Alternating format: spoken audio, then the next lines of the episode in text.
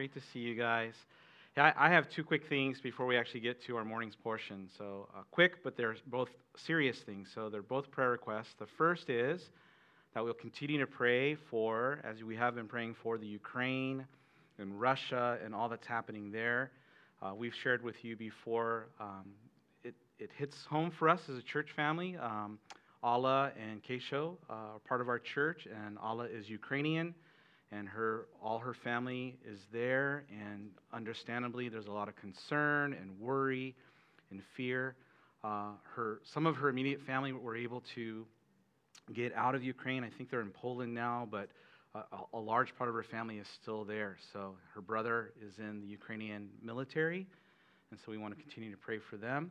Also for us as calvary chapel. There are 10 calvary chapels in ukraine a number of missionaries and so I've been reading and praying and following some of the reports uh, with a number of those pastors. They haven't left, they're in country, but they are helping to provide practical support and love and care as best they can. But the infrastructure there uh, in a number of cities is just gone, so there's no electricity, water, gas, gasoline.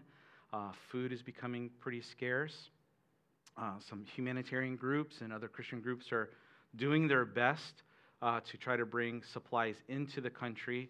But with so many people coming out, there's just some logistic uh, issues. So, uh, all that to say, hey, let, us just continue to pray. Uh, of course, these are real people, and real, you know, heavy and horrible things are happening there. Uh, the second also is more of a home matter, a church family matter, and that is our dear brother Azer is in the hospital. Uh, he's been hospitalized um, from Thursday. So, a couple weeks ago, he had COVID, and, uh, and praise the Lord, he seemed to have like a more of a mild case and did well. Uh, but he ended up getting sick again. It initially presented like a cold, uh, but what happened was it turned into an infection in his uh, lungs and then in his throat, and then it's made its way into his heart. And so it's very serious. Uh, he is. Uh, he's not in the ICU, but he's in the HCU, so just one kind of notch below uh, but he's having trouble breathing, uh, so they have him on oxygen support and these things. Um, so, you know, young man, he tested negative for COVID, so it's not that, but it's just, you know, kind of all the residual from when his body was trying to fight it off and things like that. Uh, some of you know his, his mom and dad are very good friends of ours, of our church. His dad is the pastor at Calvary Chapel, Manila. Um, amazing family, a godly family, so they're trusting the Lord and praying for him. But, but you know, mom and dad, they're worried about their son, and so we want to pray for them as well, and we pray for Azer. So, uh, unfortunately, because of COVID, uh, the hospital policy, we, we, we can't go visit him. Um, but uh, I know he covets our prayers and, um, and, you know, just support in that way, okay? So, we're going to pray for these things, all right? Thank you so much. Well, we are in Hebrews chapter 13. We're at the last chapter, if you can believe it. We're almost finished. I'll tell you now, we'll have three total Sundays in chapter 13, so it'll be this Sunday and two more. And the timing works out well uh, in that we're right after that, after we get done with Hebrews, we'll have Palm Sunday, and then we have Easter coming up. So we're going to gather for the celebration of the resurrection of Jesus Christ on Easter Sunday, and would love for you guys to be a part of that. Invite your friends and your family and coworkers. Sometimes people are hesitant to go to church at other times, but usually around Easter, Christmas, they're like, okay, we'll kind of go. That's kind of the thing to do. And so we're going to be sharing the gospel. And, and if you want to kind of sweeten the deal, uh, as a church, we're going to be having a, a luncheon together the church is going to provide basically what we've done over the last few years, and it's just worked out well for us. We're going to order a, just a whole bunch of sandwiches from Subway, uh, many, many platters. And in the coming weeks, we're going to ask for you guys to consider maybe bringing a side or dessert and just, you know, contributing to that. Um, but, you know, if you, if you bring a friend or a family, sometimes you can sweeten the deal. Say, hey, we're going to have a free lunch afterwards. You know, you can stay. I mean, that's how God worked in me. Got a free lunch. The Lord set me up and uh, you know that particular Sunday, uh, you know, coming to the Lord. But anyways, uh, we're going to be doing that on Easter Sunday. Okay. Uh, right after that, we're going to be heading into the book of James, which is just the next book And we'll have a new series through the book of James, as we've been doing chapter by chapter and verse by verse, titled um, Faith That Works. So it's a little bit of a play on words uh, with uh, the book of James. I'm looking forward to that. But we're not done with Hebrews. So, Hebrews chapter 13. If you need to borrow a Bible, you can raise your hand real high. The guys will be happy to let you borrow one as we. We're going to be looking at verses 1 through 6 this morning. I entitled our message Living Out God's Love. And really, we're going to see, um, I'm going to call it just kind of a rapid fire. It's almost, it reminds me of, of Proverbs and how sometimes it kind of just pivots from topic to topic. And these six verses kind of seem to do that. But uh, I'll share with you how I think they connect together um, as we get there. But Hebrews 13, if you're there with me, um, I know some folks are visiting. Welcome. We're blessed that you're here. I'm going to invite you to stand. We do so in honor of God and His Word. I'll read aloud the first six verses, and you can follow in your Bibles. The writer says, Let brotherly love continue. Do not forget to entertain strangers, for by doing so, some have unwittingly, the idea is unknowingly, even entertained angels. That's an interesting thought. Then he changes gears at verse 3. He says, Remember the prisoners as if chained with them those who are mistreated, since you yourselves are in the body also. Then he seems to pivot again. Marriage is honorable among all, the bed undefiled, but fornicators and adulterers God will judge. And he says, And let your conduct be without covetousness. Be content with such things as you have. For he himself has said, I will never leave you, never forsake you. So then we, in response to that, can boldly say, confidently say, Well, God is my helper. The Lord is my helper. Therefore, I will not fear. What can man do to me? And we're going to pause there. All right? Let's pray.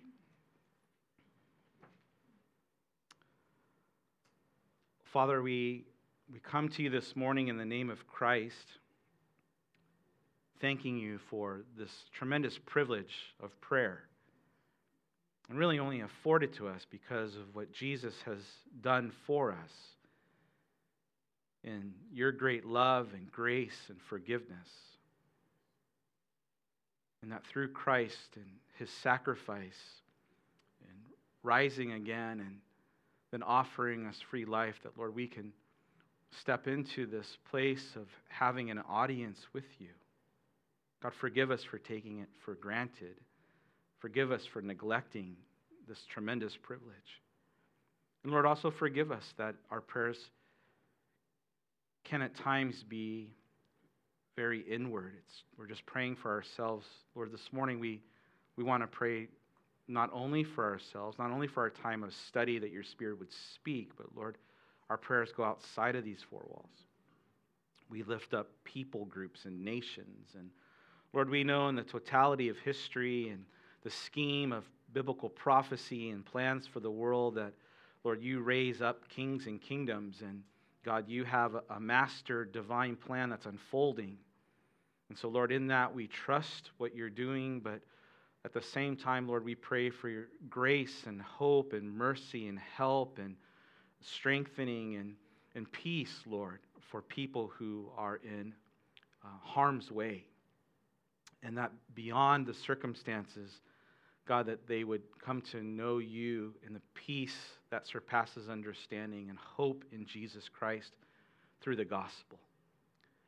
And Father, our prayers then also go into a hospital room where our dear brother is not feeling well, is in intensive and uh, high care. And we pray, God, that you, the great physician, would uh, prove yourself, Lord, gracious and strong, and touch our brother, heal his body, comfort mom and dad.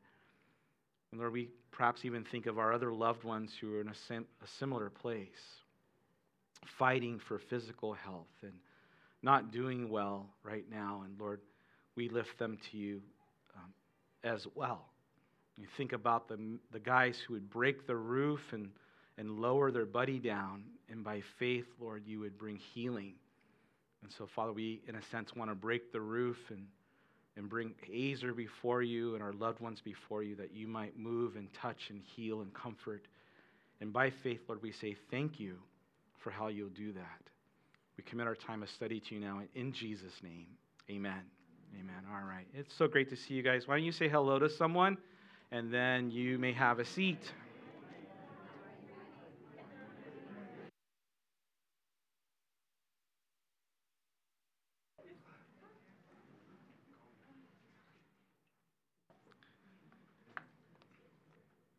As we come into chapter 13, most of you have been journeying with us. Maybe you've noticed, it seems to me as I read it, the tempo of this letter seems to increase.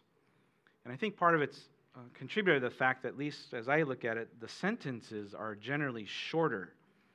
Uh, it's almost like reading, if I can say it this way without stumbling anybody, biblical fortune cookies, you know, the little tabs that you pull out, or or if the writer was uh, alive today, we might say this is, these look like tweets from his biblical Twitter account. You know, it's just these kind of short, um, rapid fire kind of, uh, you know, um, s- phrases and, and, and instructives and directives that he, that he gives to us.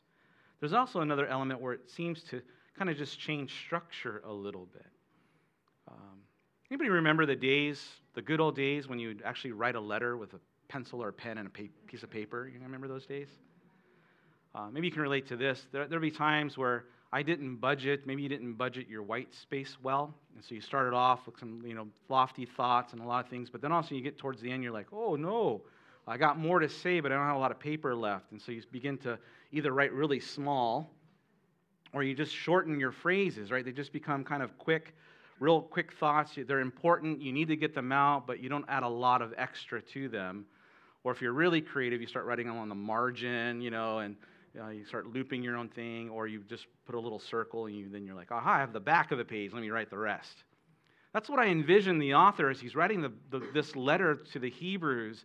The first 12 chapters are uh, this amazing um, presentation of the gospel, of of taking the pictures and people and systems of the Old Testament and, and kind of laying them out and say, hey, uh, this is what God gave us, but remember, this is something that's temporary.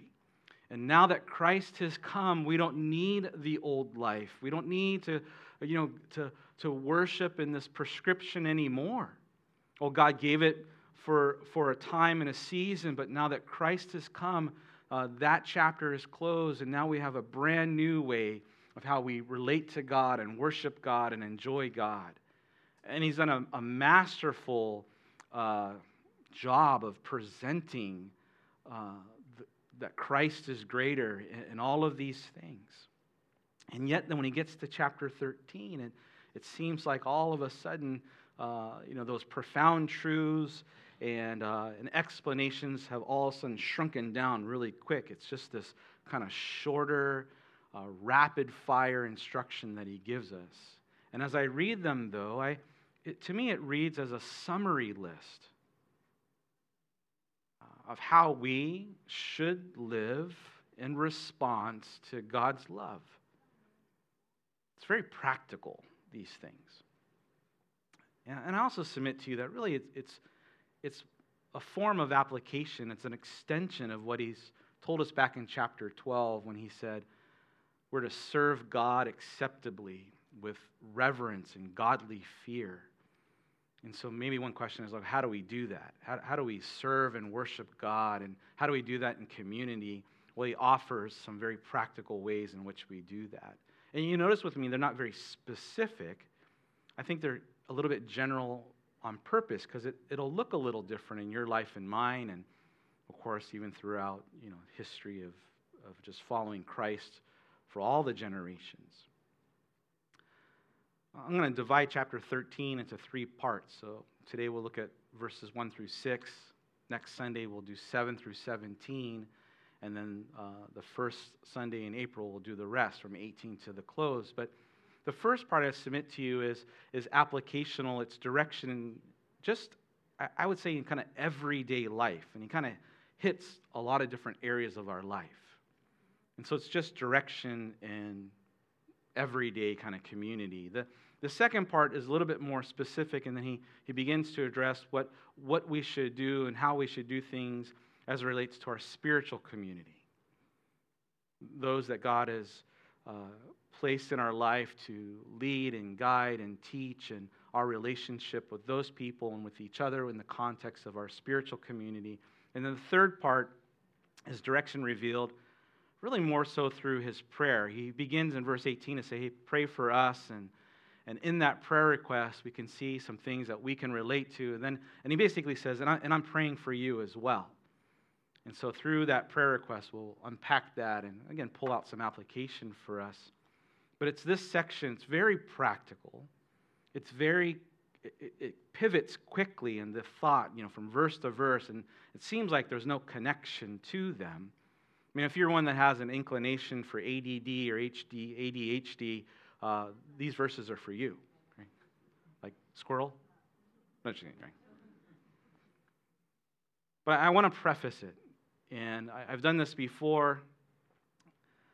Two important things I want to make sure we, we understand as we step into this. The first, to understand at any time that we come, when we come to this passage, or think, or passages like it, where you begin to read, there's things for us to do and, um, and directives that God gives us. It's important for us to remember that, that our obedience to those things, when we read them and, and for us to do them, it flows from God's love for us and our love for the Lord.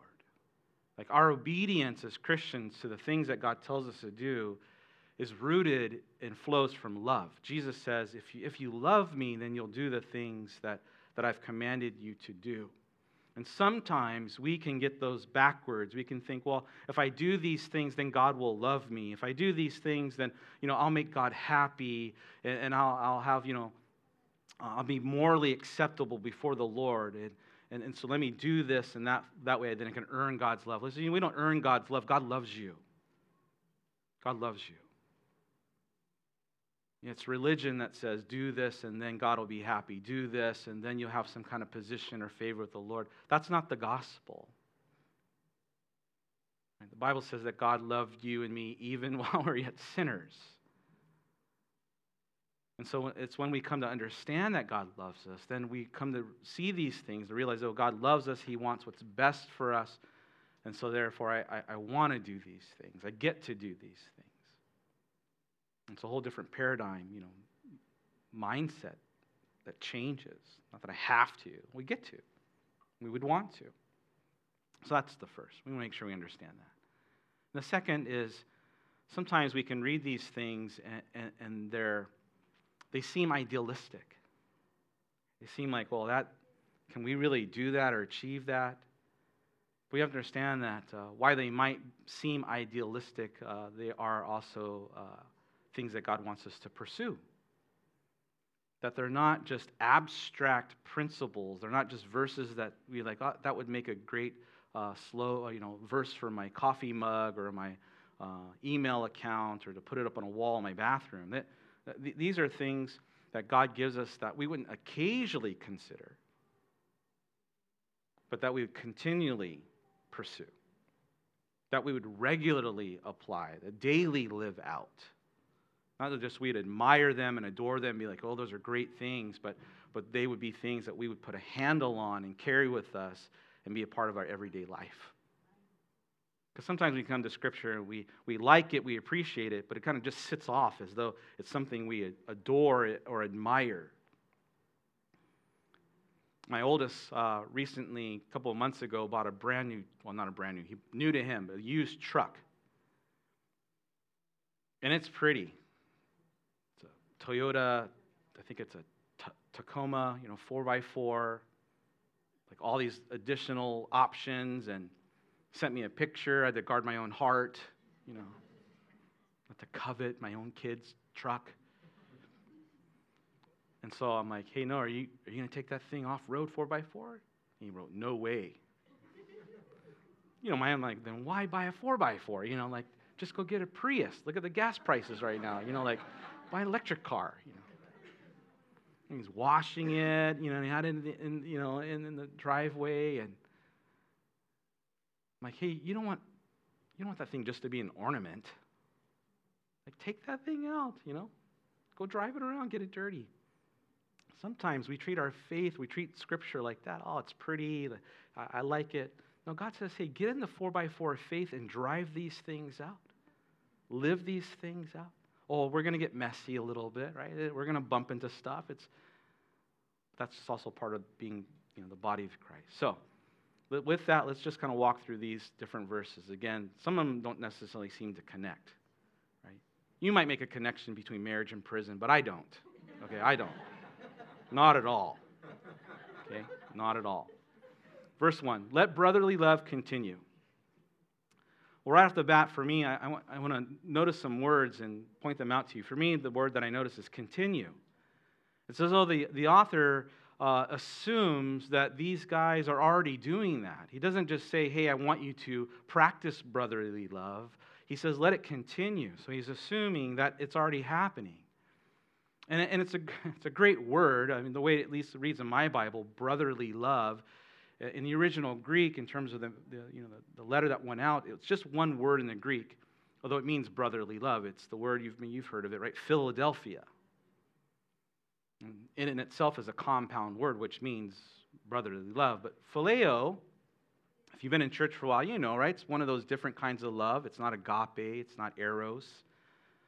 It's, it's uh, friendly love. It's uh, community love. It's uh, a sense of, you know, family type of love. It's that type of love and affection and care. Um, so that's phileo. And then, and then delph, Delphi or uh, Adelphos, it, it just simply means brother. It, it literally means from the same womb. That's the idea. From the same womb. Like, your siblings that you know that your mom gave birth to that that's the idea and of course it is one of the pictures that the bible uses to describe our relationship with each other we're not just a bunch of strangers we shouldn't be just a bunch of strangers sitting in a room together but first and foremost when you and i come to faith in jesus christ the bible describes it in a lot of different ways which is in itself a beautiful thing we've been redeemed, we've been rescued, we've been PCS, transferred from the kingdom of darkness into the kingdom of light. We've been born again. Uh, and one of the other words, a beautiful word, we've been adopted. God adopted us. He took us out of our old sinful life and family, if you will, and He brought us into His family John says, Be, what, the manner, Behold the manner of the love of God He's bestowed upon us that we should be called the children of God. And so now we come into a new relationship with God, God the Father. Now we get to be called sons and daughters of, of God, but also, guess what? We, we get to be familia and ohana with each other. Right? We're brothers and sisters together in this thing called the church. Spiritually, we're womb mates. Get it? Womb? Yeah. First service didn't like it either. That's okay. I should have learned. Oh, we're adopted. We're born again of God's Spirit. And as the scripture says, by the grace of God and, the, and faith in Jesus Christ, right? Grace alone and faith alone and Christ alone, according to the scriptures alone, to the glory of God alone. And, and, and beyond our relationship with the Lord, we get to enjoy this relationship with each other a couple uh, weeks from today on a, on a Friday, Good Friday, we're going to gather together and it's going to be a family service. And we're going to open the scriptures and we're, we're going to read and remember the, the time in which Christ was crucified on a cross for you and for me.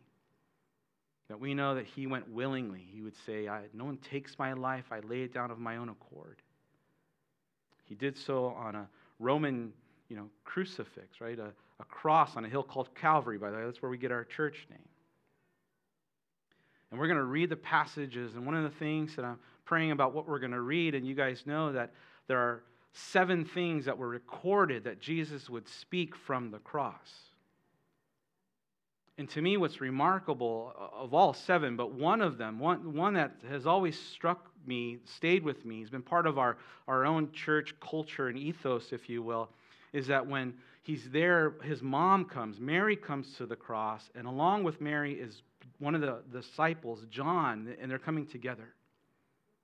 And in his pain and in his suffering, he sees his mom, and he says to his mom, Behold your son, referring to John. And he says to John, John, behold your mother. And we're told that, that from that hour, then John, in a sense, adopted, you know, made Mary a mom to him. That kind of relationship. And I love that scene. And so for us, you know, many, many years now, we've, we've looked at that, we've considered that, we hold and live by this motto that, that families are made at the foot of the cross. We are a blended family, a beautiful, blended, crazy family. And that's a good thing. And so we, we are to love each other by the fact that we're family together. And there's times where we're not always going to get along, there's times it's going to be messy. We talked before, right? That's opportunity for us to show grace and forgiveness, these Christian virtues. There's different reports, but one of them in history is that in, in early in the early church history, uh, when they you know when Christians were being persecuted terribly by the Roman Empire, there was this curiosity amongst Christians and groups that started to become known where uh, Christians would care for each other and love each other and help each other. And, and so there's this historian by the name of Tertullian. He would go and he makes this report to bring back to, uh, you know, to Rome, reporting about the Christians and how they interacted. And he noted how very different Christians were. And one of the things that he says, this phrase, he says, Oh, how they love each other. How it marked the community, but it, it impacted him and impacted others. And gang, that, that's how it should be. Jesus says, The world will know that you and I belong to each other by our love for each other.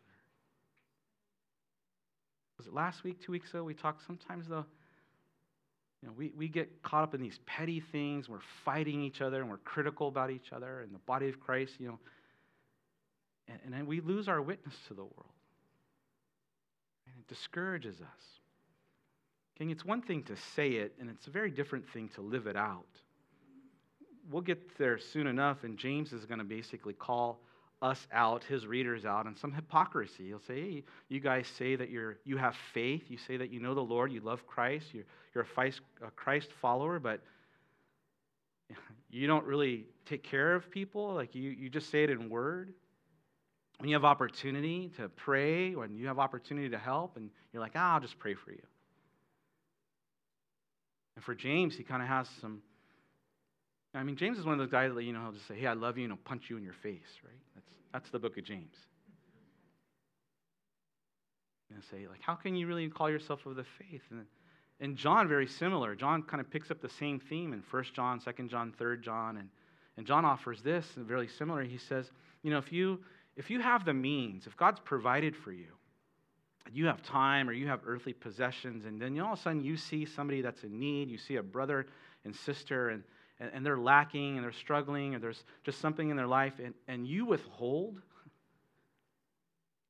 compassion. Now, he doesn't even say withhold your goods. He says you withhold compassion. He says, How in the world can the love of God really abide in you? In his little his, his favorite phrase, he says, little children. You know, again, it's it's endearing, it's family. He says, little children, let us love not just in words, in our mouth, with our speech, but let's love in truth. Let's love in deed. Let's love in action. He says, By this, then, we'll know that we belong to the truth. And, and, we can reassure our hearts even in the presence of the Lord. That's, that's a challenge for us, and it's a good one. And that first verse reminds us of that. that. That's something that I believe we do, and we do well as a church, so thank you. The encouragement is let's continue. Let, us continue to make this part of our ethos and, and what God has called us to do. Because there is an impact not only in our own selves, but also the community around us. And sometimes it's us, right? Because you know, the, the world is hurting.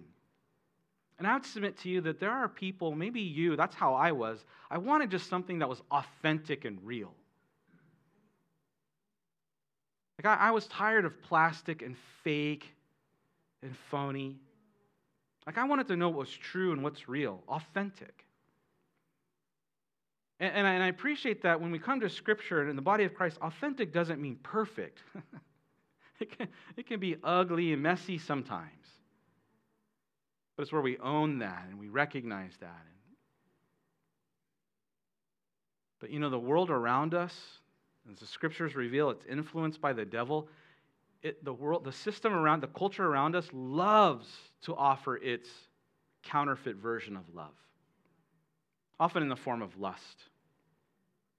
It loves to offer people around us uh, a counterfeit community of acceptance without accountability. Of you just write your own ticket, you can be whoever you want. But it's shallow. It's a veneer, it's plastic, it's virtual. And it leaves a soul empty. It's the idea of like drinking salt water. You're thirsty for something and you think, oh, I'm going to I'm going to be satisfied by this. But you know, like that's why we don't drink salt water. It, it makes you sick, it leaves you more thirsty. It doesn't provide what, what a, a you know, person's looking for. And so it is then a call for us to have biblical and brotherly, authentic love of Christ that you and I should be living in, not just uh, in an abstraction, but in practicality. Living in and living out. And so, church family, here's the exhortation for us. Here's the challenge for us. Let's do that. Let's, and I'll qualify, let's genuinely, authentically just be engaged and love people. And, and to do that practically, because God's called us to be a family. Now, what does that look like? It can look like a million different things. And so I, I would just encourage you hey, pray, ask the Lord, God, how can I do that? What does that look like in my life in this season right now? Verse 2 Do not forget to entertain strangers, for by doing so, some have unwittingly entertained angels. Again, I think the overarching theme is just the love of God being manifested in these different arenas of our life. And, and care and concern and love of God isn't reserved just for the people we like. You know, it's easy to love lovable people. But it's also the stranger. It's the person that we, we don't really know that well. And to be open to that, to be, you know, not just reserve uh, our affection and attention and our time for just a small group. I'd add, listen, for us as a church, it should be a prevalent distinction, and we just we just said that, but it's not meant to be exclusive to us. You know that account where, um, oh, it's not in my notes, so my little brain. Sorry, Yumi. Jesus is in the house and he's ministering, and it tells us that all the people are crowding in and that nobody could get in. We, we don't want to experience the love of God as though it's exclusive for just our group, as though we're some exclusive club, right? No, we, we need to be extending that outward. We need to be inviting people into this. And yet, sadly, sometimes that's, that's not what happens. Sadly, sometimes we, we can be guilty of forming Christian cliques. We have this little group, and this little group, and you know, it reminds me of my high school days. get to the cafeteria. There's all the surfer guys. There's all, the, well, back, back in my day, all the breakdancer guys. Uh, we didn't have in my, maybe in your high school, you know, the potheads and, right, the goth people and all the, again, my day, all the girls that dressed like Madonna that season, you know. There's just little groups, they're all clicky. But that happens in church sometimes. I mean, it happened to the Corinthians. Paul writes to them and says, You know, people walk around like, I'm of Apollos and I'm of Paul, and others like, Oh, yeah, well, I'm of Jesus. You know, look at my bowling shirt. And he basically says, that, my paraphrase, you shouldn't do that. That's, that's immature, that's stupid, that's foolish. That's not, that's, not, that's not the heart of Christ at all. It's rude. and yet, we, we do that sometimes. And, and sadly, Maybe you've, you've been exposed to that, you've seen that, right? What happens? It, well, it breeds pride and uh, a harsh criticism. That's usually the fruit of that. Not even fruits, the works of the flesh. People become pharisaical, judgmental. Who wants to be a part of that? I don't. And so we have to cultivate these kind of things. Again, I, I'll be the first to understand. I understand that, you know, we want to guard ourselves and, you know, we have these friendships. We want to guard that, be protective of that. Loving others, extending ourselves, it involves risk. It involves, you know, sometimes an emotional, okay, vulnerability and putting ourselves out there a little bit. I'll confess to you, when I first moved here, I mean, has been many years now, but I still remember when I first moved here, we came to plant the church. My heart wasn't right in one area, well, in a lot of areas, but I wanted to be obedient to the Lord, but I had this mindset of like, I don't really need any new friends. I had great friends in California. We did life together and community together. You know, they're, they're you know, walked through us. Some hard times that me and Christy had and uh, watched our kids. You know what I mean? Like, we, had great community, friends that became family, and, and I love them to this day. But I had this mindset like, ah, when I get here, I'll just have acquaintances. Can I? I'll confess I was a fool. God wanted to bless me and Christy with new relationships. I realized, like, it's not that I had to give up my old ones, it just added to them you know, my, our relationships expanded.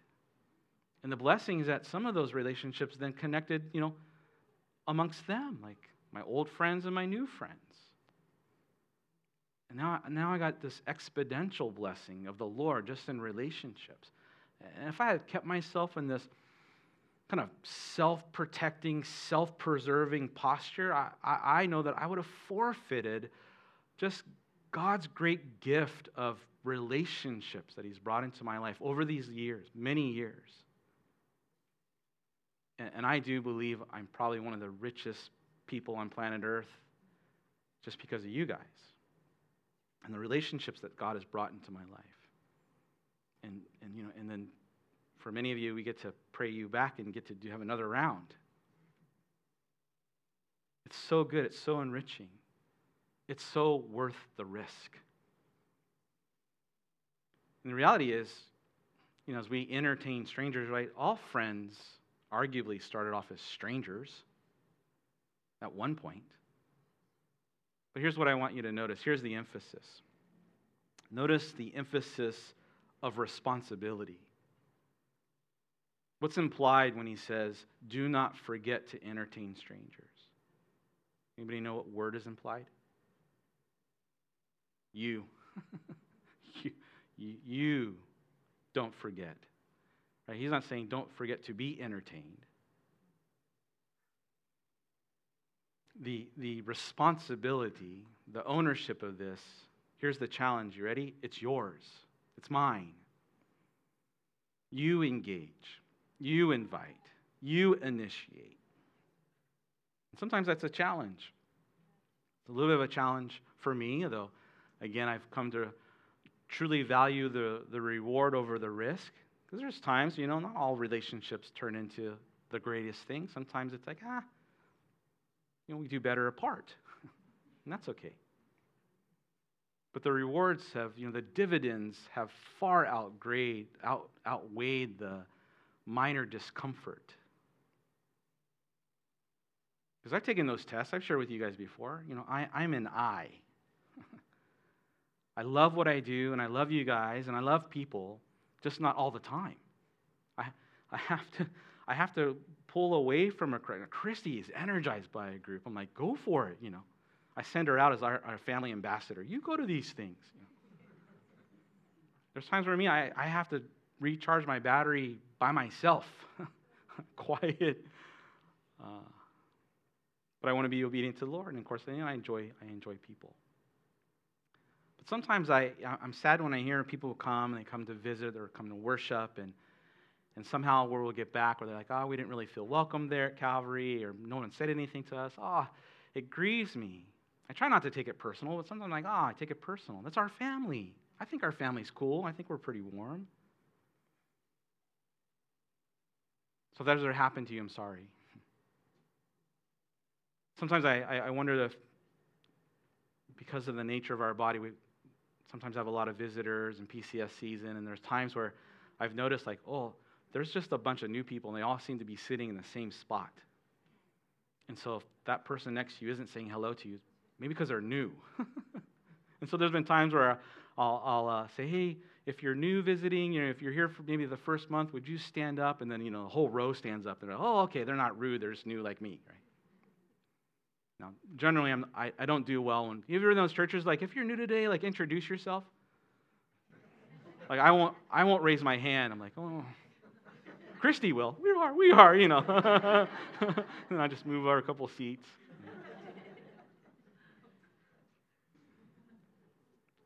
Listen, I, I realize it can be uncomfortable, but uh, this isn't a suggestion. That's the thing. This isn't like, ah, my personality doesn't really fit that, so maybe I shouldn't do that. No, we want to be challenged by that. Be the initiator, be the one who invites. Uh, again, it'll look different in your context, in your season, but that's the challenge. In fact, the, the author adds this kind of shocking idea that when people did that, they entertained angels and they didn't even know it. Now, we, we can go to a few scripture references where that happened. I think Abraham is uh, one of the um, you know, well-known examples, right? He, these guys come by and he's like, hey, let's have a barbecue. You know, you guys want to come over for a barbecue? And ends up finding out that it's the angel of the Lord. It's, you know, I believe, you know, an appearance of Christ in the Old Testament and angels that are with him. It's a very interesting thought. Uh, ultimately, though, here, here's what I want to take a principle out of this. Uh, it's the idea that, that heaven is, uh, is interested in hospitality. Right? Hospitality, if you will, is, is a reflection of, of heaven. It's investing in those things. And, and, and really, ultimately, any act of hospitality really is an act of love towards the Lord. Any act of kindness, especially to God's people. In Matthew chapter 25, Jesus is talking about the scene uh, of really the end times. And there's a group of God's people who are hurting, uh, they need help, they need food, some of them are imprisoned. And then there's this other group who go and, and do that. They love practically. They're going to feed them. They're going to go visit them uh, in prison. They're getting diapers for some of these moms and, and families just in a very practical way. And the group then says to, to Jesus, because he says, Hey, when you, when you did that, you were doing that to me. You came to visit me in prison. You came to feed me. Or feed me and help me. And the group says, What? We didn't see you. When were we doing that? And the Lord responds, Truly I say to you that whenever you did that to the least of my brethren, you did that to me. Where the, Lord identifies with that. And so, I say it this way heaven is invested and interested in hospitality. And it was very interesting the idea that maybe even you'd have an angel that comes over for you know taco rice. Uh, our time doesn't permit. I, I believe I had an angelic encounter before. You guys been around? I shared this story. I'll do it real quick. Had a rough day um, working at Nike in Southern California. I go downstairs and there's this. I think he was like six six. That's my memory, right? This guy, he's dressed in mariachi outfit. And he's just playing this large steel guitar and he's singing in Spanish. Beautiful. And I only know street Spanish. I don't know he's singing. I just know like orale and chale and, you know, those, those phrases. He's not singing any of those phrases. But I had a bad day. I all of a sudden just closed my eyes, felt myself worshiping the Lord. And I, go, I went to look to give him money. Like, where's this guitar case? There was none. I go to the store, I come back, he's gone. I ran all around the complex looking for him. He's gone. Nobody knew what I was talking about. They thought I was crazy. And I thought, Lord, you sent a mariachi angel. so in my mind, and I call him Miguel. That's a true story. I don't know if he's really an angel, but that is a true story. There's no third service, so you guys are good. All right. Verse 3 Remember the prisoners as if chained with them, those who are mistreated, since you yourselves are in the body also. Again, I, each verse could stand alone. We could probably take an entire Sunday on these things. Context the first century Christians, well, even today, were persecuted, imprisoned for their faith. And so he's not necessarily talking about, and it can include that, but not necessarily for crimes, but, but on the account of their faith in Christ. And so there was this population of people who, uh, you know, were locked away from regular life, removed from community. They couldn't attend the gatherings. There's no open hearts, open homes for them. By the way, you, you should sign up, right? That's, that's what all this passage really is. Like, sign up for open hearts, open homes. But God doesn't forget them, and, and God directs his people not to forget them either, right? We get to be the hands and feet of the Lord. And so God says, I'm not forgetting them. I don't want you to forget them. Now, if we keep it in context and who he's talking about, prisoners, those who are mistreated, of course, we, we want to think of them, pray for them. If there's an avenue to help provide and, and do that, we should do that. And isn't it interesting that it often is it's churches that have prison ministries, right? It's often the Christians that are the leading um, you know, edge and the front of you know, prison ministry. And praise the Lord for them. But I, I do want to suggest to you that the principle of this can be extended and applied. Add this to anyone who's removed for any reason from regular fellowship. And the idea, really, I'll say it this way, make it real practical. It's for us to notice who's not around. Who's not around and, and reach out to them. Check in on them. But to notice who's not around has a huge implication or inference. It means something. It also then means you know who is around. So if you know who's around, then when they're not here, you'll know, hey, so and so, where'd they go? And again, then we take initiative. If we are practicing brotherly love and kindness and care, that would be like send them a text or make a phone call we pray for them. King, all of us understand, right? This past two years, we, we have, all of us have had a taste of what it means to be removed from fellowship. We, we've all had a, a sampling of what it means to be restricted of movement, not have the normal freedoms that we normally, you know, can enjoy, that we miss. Sometimes, you know, we realize, man, I've taken that for granted.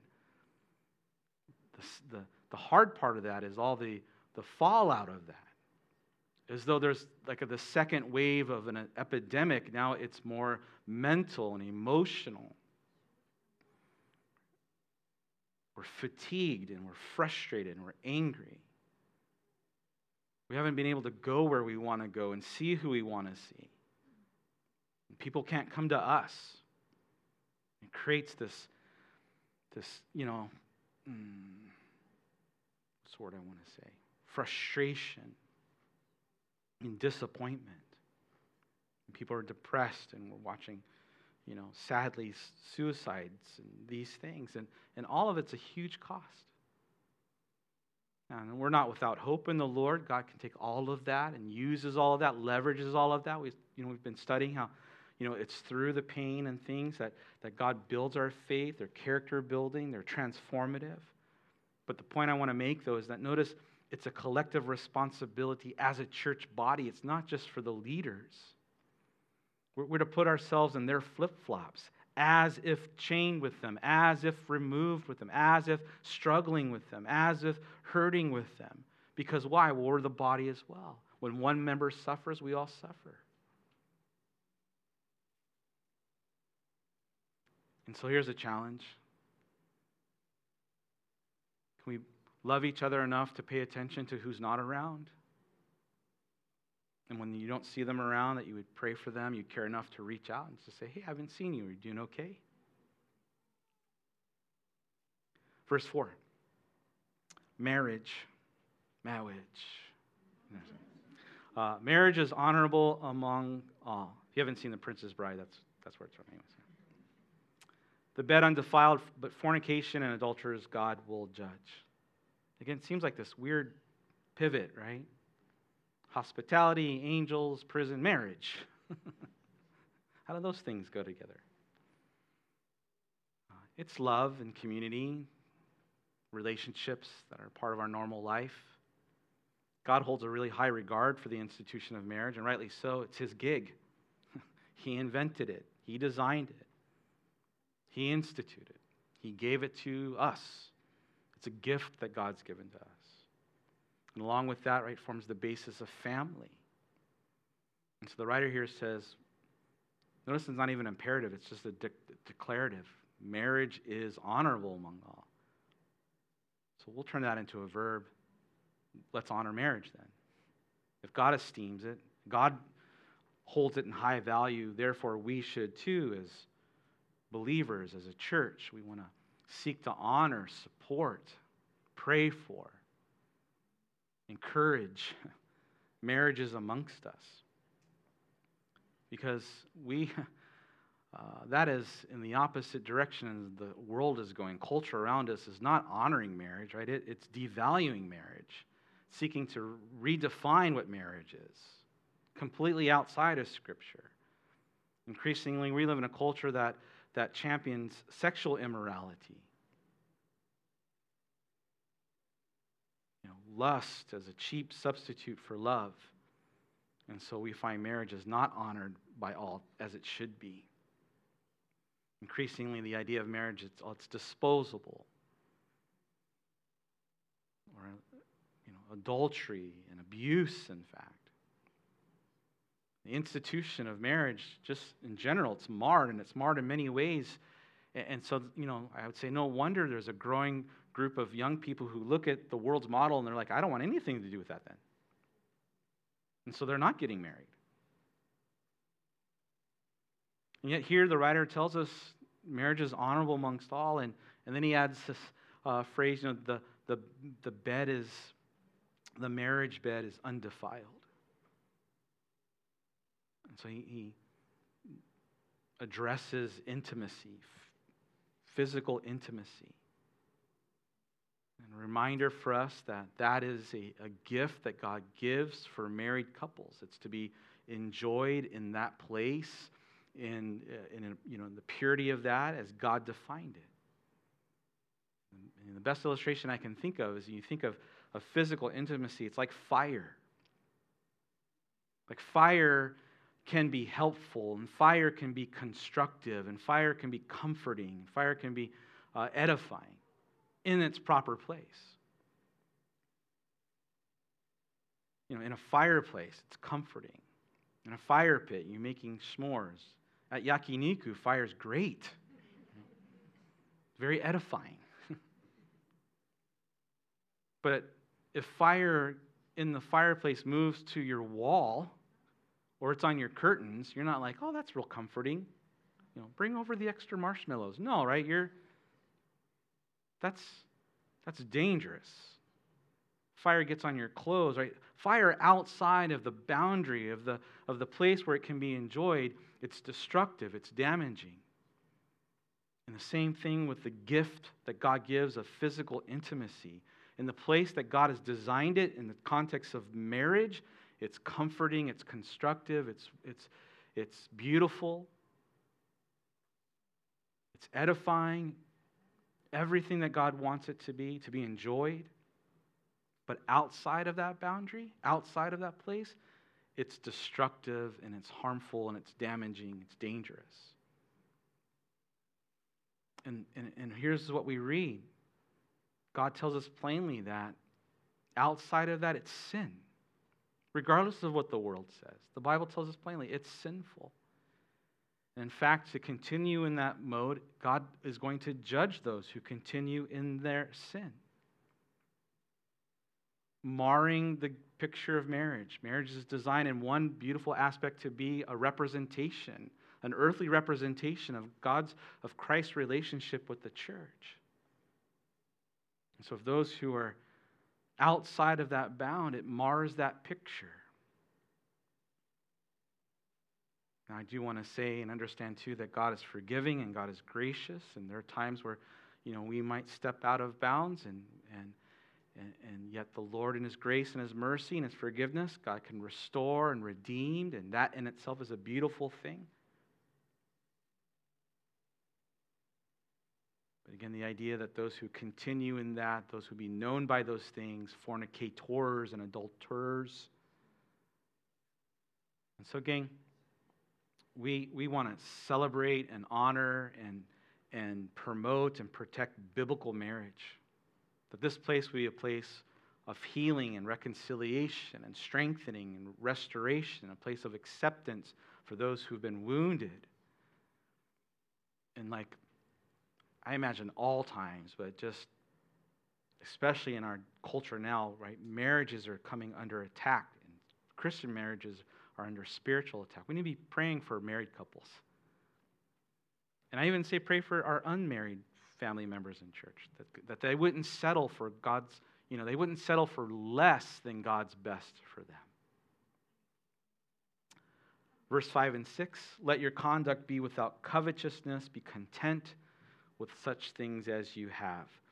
I don't know about you, but man, that, that verse is the one that I'm like, Lord, I want to be, help me to be content. And notice, though, it's anchored to the idea of God Himself, identity, and what the Lord has provided. For He Himself says, I will never leave you nor forsake you. So then we can boldly say, my paraphrase, we got God. God's got me and we got God. He is my helper. I'm not going to fear. What can man do to me? We'll close with these thoughts. Covetousness is the opposite of contentment. And the idea of covetousness, it means to, to want something and pursue something without constraint. And there are other words that are like it envy, jealousy, greed. They all live in the same uh, uh, apartment complex. They live all on the same street called Evil Desire. And once again, society and the world around us would love for us to live on that street too. To stir up in our hearts discontentment and to be dissatisfied. You know, billions of dollars are spent to convince you and me that our life is boring and that uh, we're not good enough if we don't have this product or that uh, we, we're not, you know, we don't, we're not, um, you know, our, our lives are ugly or they're junky. And so then we need these things in order to be happy or to be beautiful. If you just had this, then you'll be content. And we fall for it, don't we? hook, line, and sinker. Again, yet we know in our mind, well, we're not going to, satisfaction doesn't come from things, and yet we still pursue things. Oh, there's the bell. I'll go quick. Not only does our relationship with God change, but our relationship with things should change. Where they no longer then become the, the means in which we find satisfaction or identity or contentment. The economy of God's kingdom operates on a different currency. And so, what is the key of contentment? It's twofold. It begins with understanding that it's not achievement, uh, accumulation. What's another word I can alliterate? Uh, accolades. There you go. It's none of those things. But rather, it is pursuing the things of the Lord. To know that if you have Christ, you have everything. And God has promised you that He Himself will never leave you or forsake you. And all that you need, even beyond material things, God will provide. Jim Carrey said, I think everybody should get rich and famous. I think everyone should have everything they've ever dreamed of so that they can see that that's not the answer. Paul writes to the Philippian church and he says, Yeah, everything else is worthless compared to knowing the infinite value of Christ Jesus. And for his sake, I've discarded everything else. And Paul says, I count it like garbage so that I can gain Christ. Okay, I'll, I'll close there. To have Christ is to have everything. And the foundation of that is this promise that God gives us that He'll always be with you. And that is then the key to contentment. Lord, I have you, I have everything. Lord, we thank you so much for our time in your word. It's very practical. Lord, as we prayed and we talked at the beginning of this, we realized that this isn't just a, a pretty four by four that we look at, that we consider in um, abstraction, but these are things that you want us to do. And Lord, may we do so in obedience out of love, love for you, and, and a genuine love and concern for the people around us. The world is plastic. The world is virtual. The world has its veneer. Lord, we, we don't want to look like anything like the world. And so help us to be sincere and authentic. Lord, however you want that to look like in our life in this season, ultimately, Lord, help us just to be faithful and obedient to what you direct us to do. We love you and we praise you in Jesus' name. Amen. Amen. All right. Thanks, you guys. Staying a little bit later. Have a great